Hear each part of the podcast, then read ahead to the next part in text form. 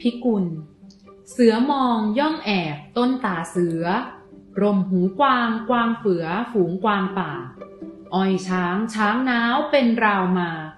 สาลิกาจับกิ่งพิกุลกิน ขุนช้างขุนแผนสุนทรภู่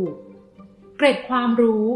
คนไทยเชื่อกันว่าต้นพิกุลนั้นเป็นต้นไม้ศักดิ์สิทธิ์ เป็นที่สิงสถิตของรุกขเทวดา